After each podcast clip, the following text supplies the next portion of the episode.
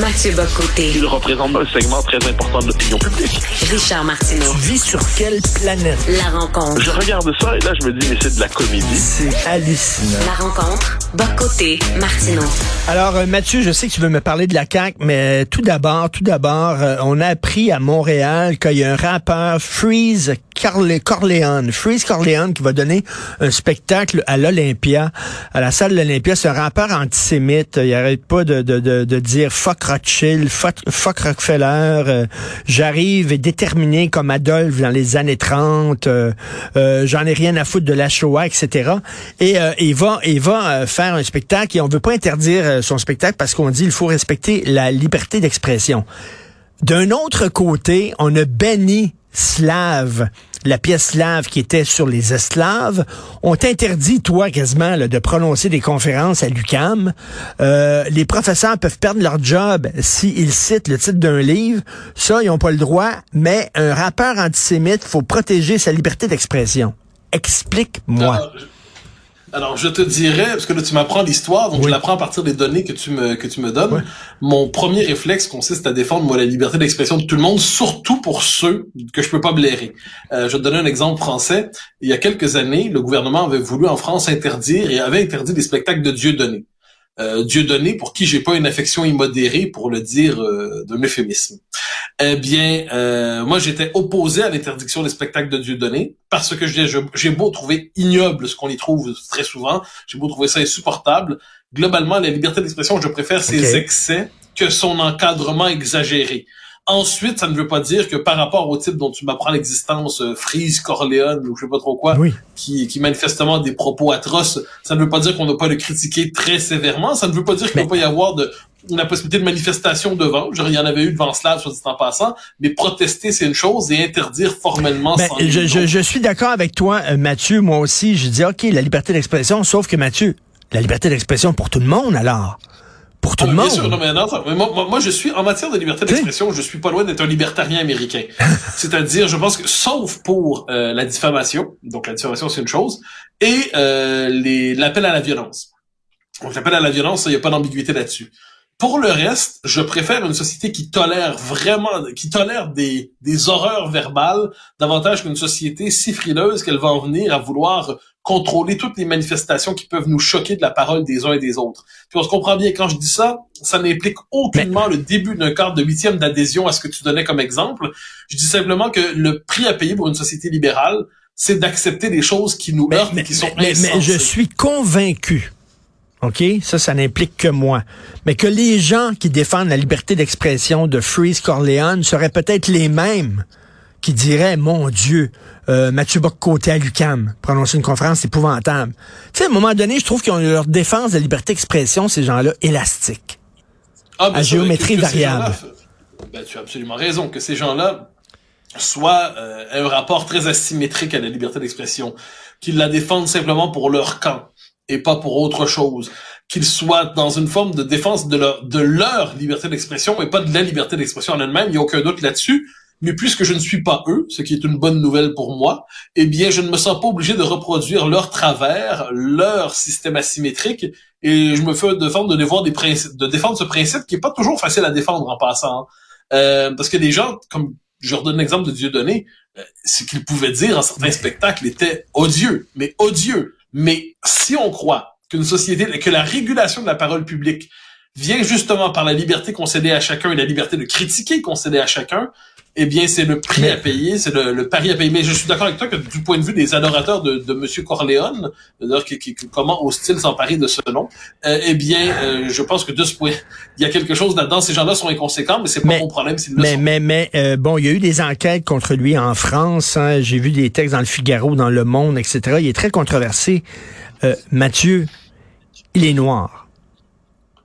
Si un blanc tenait ce même discours-là, je fais rien que dire ça, là. Parce que des fois, dans le rap, le gangster rap, qui est chanté par certains chanteurs noirs, t'as des affaires là-dedans. Tu dis, je m'excuse si un blanc disait la même affaire, you bitch, you fucking bitch, puis tout ça, là. Euh, on dit, là encore, tu sais, on Ah, dirait que c'est, c'est, c'est à géo- géométrie variable. Mais je pense que tout est à... aujourd'hui, on est dans une société où tout est à géométrie variable. En fonction de telle communauté, on se permet de dire telle chose, telle autre communauté n'a pas le droit. Euh, je vais te donner un exemple. J'ai pas le, le, le, le titre en tête, mais un jeu vidéo qui vient d'être lancé euh, et où un personnage peut choisir, je sais pas, d'être euh, genre non binaire euh, ou les catégories comme ça qui existent aujourd'hui. Euh, et, euh, et là, ce on peut façonner son personnage sur le mode non binaire et trans et homosexuel et tout ce que tu veux. Et ce qui est assez amusant, c'est que ça, ils font ça pour lutter contre l'homophobie en Occident. Ben, très bien, il y a pas de souci. Mais dans certains pays du monde plus traditionnalistes qui sont globalement pour, pour la plupart en Afrique ou dans le monde arabe, à, à ce qu'on en comprend, mais là l'option faire le personnage non binaire et puis tout ce qui est aujourd'hui n'est pas possible parce que ça heurte les cultures locales. Donc c'est ce sur BFM hier. Donc ce qui est assez drôle, c'est que pour lutter contre l'homophobie dans une société où l'homophobie est absente, eh bien on décide de mettre ça de l'avant, mais là où il faudrait vraiment lutter contre l'homophobie, ah ben là on ne le fait pas. Donc tu retrouveras ça sur le site de BFM. Ça m'a beaucoup amusé hier. Donc, mais ça, moi, je regarde quelquefois le, parce que, bon, faut dire que le rap, c'est pas exactement mon genre de beauté. Ça m'a toujours, euh, j'ai jamais compris exactement ce style musical. Quoi qu'il en soit, il existe. Or, moi, quand, je- lorsque j'y mets un nez, ce que je vois, il y a des paroles, quelquefois, d'une violence atroce. Ben il y avait, oui. par exemple, en France, un type qui s'appelait Nick Conrad. Nick Conrad disait que dans une de ses chansons qu'il voulait rentrer dans une, l'équivalent d'une crèche, d'une garderie, et pendre les bébés blancs, et puis tuer les blancs. Puis il disait aussi j'encule la France comme une grand-mère ou quelque chose comme ça, ou j'encule ta grand-mère comme la France. Je sais pas exactement dans quel ordre, mais on comprend que c'était pas amical. Euh, et, et, et ça, mais ça c'était lorsqu'on l'a confronté publiquement, il a dit oui, mais la, la France est pas gentille avec les gens comme moi. Ok, donc puisque tu sens que la France est pas gentille avec les gens comme toi, échange, toi tu veux tuer des bébés blancs. Et là, il y avait eu le lobby de la liberté d'expression justement. C'était mes versions diversitaires. C'était mobilisé en disant mais là il faut le défendre, c'est celle de la liberté de- d'un minoritaire et le minoritaire doit être défendu. Donc tu vois, c'est un peu délirant. Moi, comme je te dis, je, je suis un maximaliste de la liberté d'expression euh, avec ses, ses, ses excès, ses vrais excès. Mais cela dit, tu as tout à fait raison de dire qu'on peut regarde, prendre par exemple la, la, la culture euh, très très agressive, très machiste et ainsi de suite. Et il suffit qu'un occidental euh, mainstream complimente une femme aujourd'hui pour qu'il soit au seuil de la culture du viol. Inversement, euh, sur Mademoiselle, vous êtes charmant. Ah ah, nous sentons l'hétéropatriarcat chercher à nous dominer ainsi. Ah bon? Inversement, on regarde quelquefois, pour ce que je vois du rap de temps en temps, eh bien là, il y a des manifestations, mais c'est du machisme Ben effrayant, grossier. Et, et là, soudainement, mais il faut y voir une manifestation artistique admirable. Bon, dans ces matières, moi, je, je me replie, mais je défends vraiment ce, ce principe. C'est je préfère les excès de la, de la- de la liberté d'expression à fait. sa restriction. Il n'en demeure pas moins que bien des choses qu'on peut entendre sont absolument Ben, insupportables. et les mêmes règles pour tout le monde. Si c'est bon pour Pitou, c'est bon pour Minou. Euh, tu veux me parler de la CAQ? L'aile rouge, selon toi, est en train de prendre euh, le pouvoir au parti? Ouais, ça, je pense, c'est assez intéressant de voir ça. La, vie politique québécoise est évidemment une source d'obsession chez moi. Et qu'est-ce qu'on voit? C'est que François Legault dirige une coalition. Et dans une coalition, il y a toujours un élément plus fort que l'autre. Le premier mandat, de manière assez étonnante, avec euh, bon les lois identitaires 21-96, l'aile bleue, l'aile bleue avait été capable de fixer une bonne partie de l'agenda. On aurait peut-être pu croire qu'en deuxième partie de mandat, la, la CAQ aurait décidé d'aller sur le, programme rouge, mais la pandémie est arrivée, puis ça a obligé tout le monde finalement à, suspendre ses préférences idéologiques. Là, le deuxième mandat commence et on voit très bien qui a le lead dans cette coalition en ce moment. Et le lead à la CAQ aujourd'hui, c'est globalement l'aile rouge qui, on le voit dans le débat sur l'immigration, François Legault, ça n'y a pas pris un mois pour qu'il renie sa parole sur les 50 000 Ouais. immigrants par année. Tu sais, 50 000, c'est déjà beaucoup. Là. À, la- à toute proportion gardée dans le monde occidental, c'est sur des seuils d'immigration très élevés pour une société qui n'a pas des capacités d'intégration exceptionnelles. Bon. Et là, il y a une hausse qui est proposée, et là, on nous dit, oui, mais c'est une hausse de francophones. Il faut pas nous prendre pour des idiots, là. Déjà qu'à 50 000, on n'est pas capable de remplir ça dans le, cas- sur le mode francophone, et bien là, en plus, on nous dit, on va augmenter ça à 60, 70, 80 peut-être.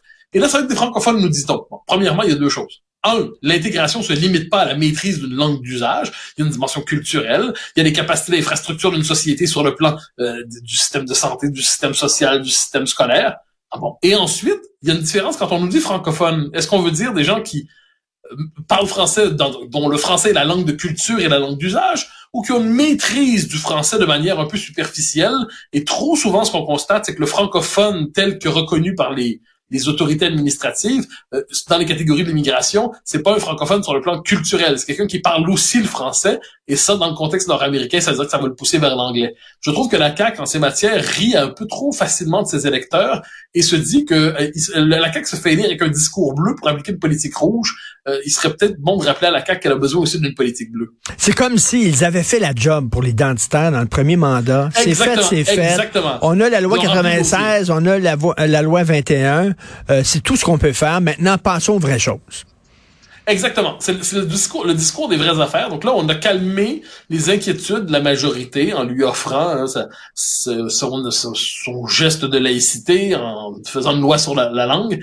Et là, ce serait finalement les boys qui vont parler d'économie. Et moi, je trouve que dans cette réduction de la question identitaire à une forme de flafla pour les euh, pour les sensibles, et alors que là, les vraies affaires, ce serait la business. Je trouve que ça témoigne d'une conception un peu Elvis Grattonesque de la vie politique et ça ne témoigne pas d'une compréhension fine du rôle du premier ministre du Québec, qui est le défenseur du Québec comme seul État francophone en Amérique du Nord. Donc ça, je trouve que la CAQ, en ces matières, et c'est particulier parce que c'est une forme de déception, parce qu'on a été nombreux à se dire, la CAQ, c'est pas parfait, la CAQ, bon, elle a plein de défauts, mais globalement, elle porte quand même le bon état. Elle marche pas assez vite, mais elle marche dans la bonne direction.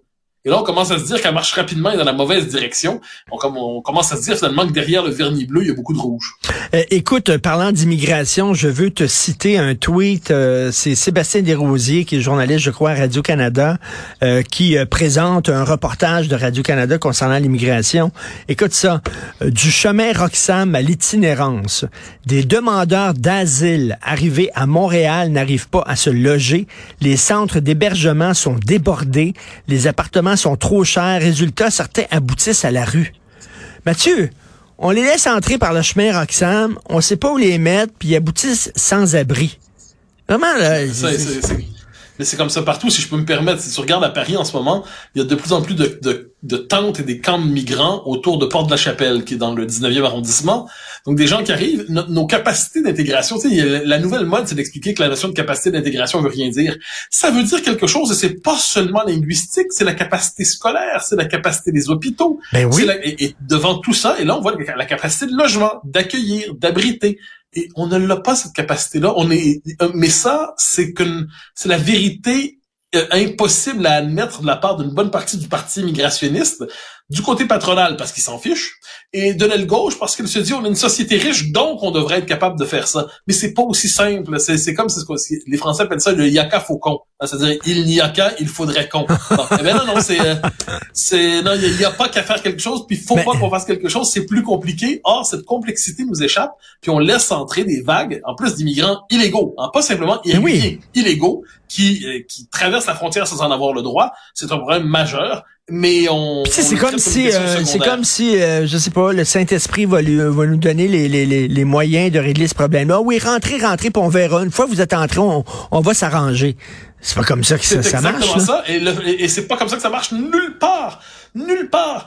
Partout dans le monde occidental aujourd'hui, les vagues migratoires euh, massives, qui en plus lorsqu'elles ne respectent pas les règles, ça crée plus de problèmes qu'autre chose. C'est comme ça, on peut s'en désoler, il n'y a pas de doute là-dessus. Mais c'est ainsi. Là, il y a la question, on le voit par exemple en ce moment en, Méditerranée, il y a des bateaux de migrants. Et là, les, les Italiens n'en veulent pas, les Français n'en veulent pas, les Français les renvoient aux Italiens qui les renvoient aux, euh, aux Français et ainsi de suite. Et là, on est devant des pays qui, qui proclament leur vertu humanitaire, mais dans les faits, puis le- ils sont plus capables. La, la, pos- la capacité d'accueil n'est plus là. Il y a un effet de saturation démographique. Mm. Bon. Le dire, pour certains, c'est de la xénophobie. C'est pas de la xénophobie, c'est le sens du réel élémentaire pour traiter même, je dirais, correctement les gens qui s'installent chez nous. Tout à fait. Et j'encourage les gens à lire ton texte aujourd'hui, Justin, chez les drag queens. On en a parlé, toi et moi, hier. Tu sais, on dit qu'on vit dans un milieu, dans un monde polarisé. D'un côté, il y a des gens qui présentent les drag queens comme étant le summum, le bout du bout, en disant c'est le- le- les modèles et les exemples de la diversité. De l'autre, tu as vu ça au Tennessee. On veut rendre les drag queens interdits, bannis, euh, comme des criminels. Mais c'est le monde qui est fou, c'est le monde qui est fou. Je- Autant c'est pas, j'ai pas l'impression que c'est un modèle de, ça, ça doit pas être la norme. De l'autre côté, vouloir l'interdire, ça fait partie de la tradition du cabaret, et ainsi de suite. J'aimerais qu'on vive à l'écart, je dirais, des obsessions woke de Justin Trudeau et de la névrose ré- réactionnaire dans, dans- du sud des États-Unis. Euh, on appelle ça le Québec normalement, mais apparemment on est obligé de vivre avec les obsessions des uns et des autres. J'avais un drag queen hier, j'y parlais, puis il dit, tu sais, là, les drag queens sont pas dans les LGBTQ, là. C'est pas considéré comme une minorité sexuelle, c'est c'est du showbiz. C'est comme des magiciens, c'est comme des clowns, c'est comme des bouffons. Alors, quand Trudeau dit, je vais chez les drag queens pour encourager la diversité sexuelle, ça n'a rien à voir. Mais c'est ça qui est fascinant. C'est alors pour le dire dans leurs mots, c'est de l'appropriation culturelle. Oui. C'est-à-dire le, le- la figure de la drag queen, ça fait partie du monde du théâtre, du, du cabaret, disons ça comme ça. Le- et, on se le disait hier, c'est-à-dire c'est emprunter l'identité d'un autre, euh, d'un autre sexe, simplement sur le mode du théâtre. Alors que le changement de sexe ou la transition aujourd'hui, c'est de devenir un autre pour enfin devenir soi-même. Ça parle le langage de l'authenticité. Mais c'est tout le contraire. C'est-à-dire que la drag queen, c'est l'anti-authenticité, c'est le pur factice, c'est je tous les codes, sont- je joue avec les codes. Alors que de l'autre côté, c'est je, je me cherche moi-même pour trouver ma vérité dans l'autre sexe. Bon, c'est pas la même chose, mais notre époque, c'est quand même l'époque de la grande confusion. Tout à fait. Confusion, oui. Hein. C'est c'est fantastique, c'est le bout du bout, ou alors on devrait les interdire. Il me semble qu'il y a quelque chose entre les deux. Merci Mathieu Bocoté, bonne journée, on se reparle demain. Salut. Bye bye.